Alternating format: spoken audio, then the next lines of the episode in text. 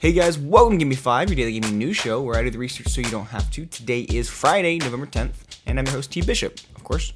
Uh, today has a wild uh, story at the very, very top.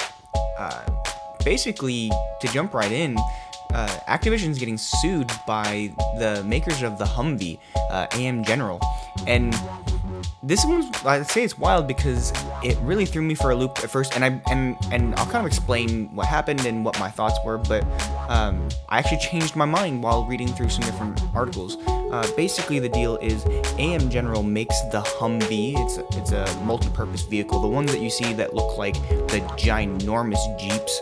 Um, they usually have a gunner on top and that sort of thing, and basically uh, Activision started using them way back in even the first Modern Warfare, if I'm not mistaken, uh, as just one of the vehicles that you travel in uh, or that you see in the game. And it was definitely a significant part of their advertising, but it's just one of those military vehicles that are that are just really well known. However, I didn't realize that it was, I guess, as big of a brand as it is. Um, they used it in Modern Warfare 1, 2, 3, Remix, or Remastered rather, and a few others, and they didn't get licensed to use the the actual, I guess in, in a way, the intellectual property, the IP, the actual vehicle itself, or the brand logo.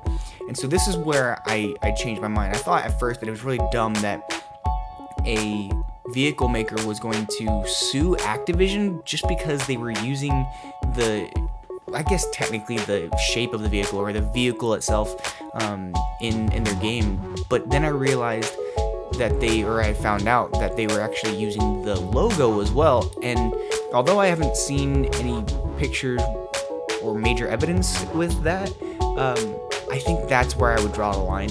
I originally thought it was dumb just because if you're using something as generic as a, a vehicle that's so well known like that, if there were so many brands out there, it would be one thing, but it's also using someone's branding to be able to sell a product. So they also not only did they sell the game, but there were obviously like um, vehicles and, and, toys and collectibles and things that were sold that used the same exact brand logo and the vehicle, and that's where I think it, it's it's actually not necessarily hurting AM General, but it's definitely taking away from their the, the, I mean, well, it's not taking away from the money that that they're gonna make, but it definitely is using their IP, and that's, I mean, that that was a huge issue with the Lindsay Lohan case uh, that ended last year, I think it started in 2014. Um, basically, they thought that GTA 5 was using the likeness of Lindsay Lohan, and Lindsay Lohan was pissed because they were using a lot of the same pieces of her life as part of their story. So there was a, a rich blonde girl that was uh, salty and an actress, and she you had to run missions for her in, in GTA. Well, she was pissed off because it sounded like they were using her and her story in the game to make money. In which case, technically they kind of were, but the picture was never proven to actually be of her.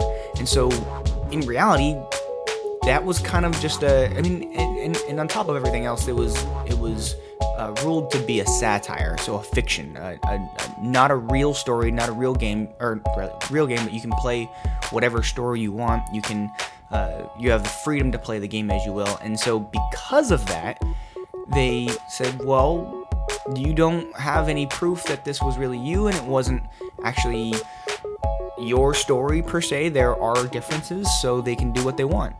And so it's sort of the same deal here, but the biggest problem I see is that you're talking about an actual brand logo as opposed to the branding of a person. And so Activision might be in trouble here.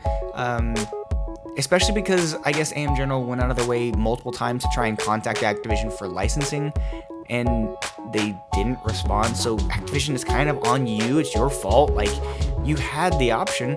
Maybe I don't know the entire story, but the research that I've done says basically they messed up. So uh, if you guys think that Activision is in trouble, or if you think that's a really dumb case should be thrown out, uh, let me know in the comments or leave me a call and tell me what you think, and we'll keep the conversation going. Otherwise, I'll see you guys next time.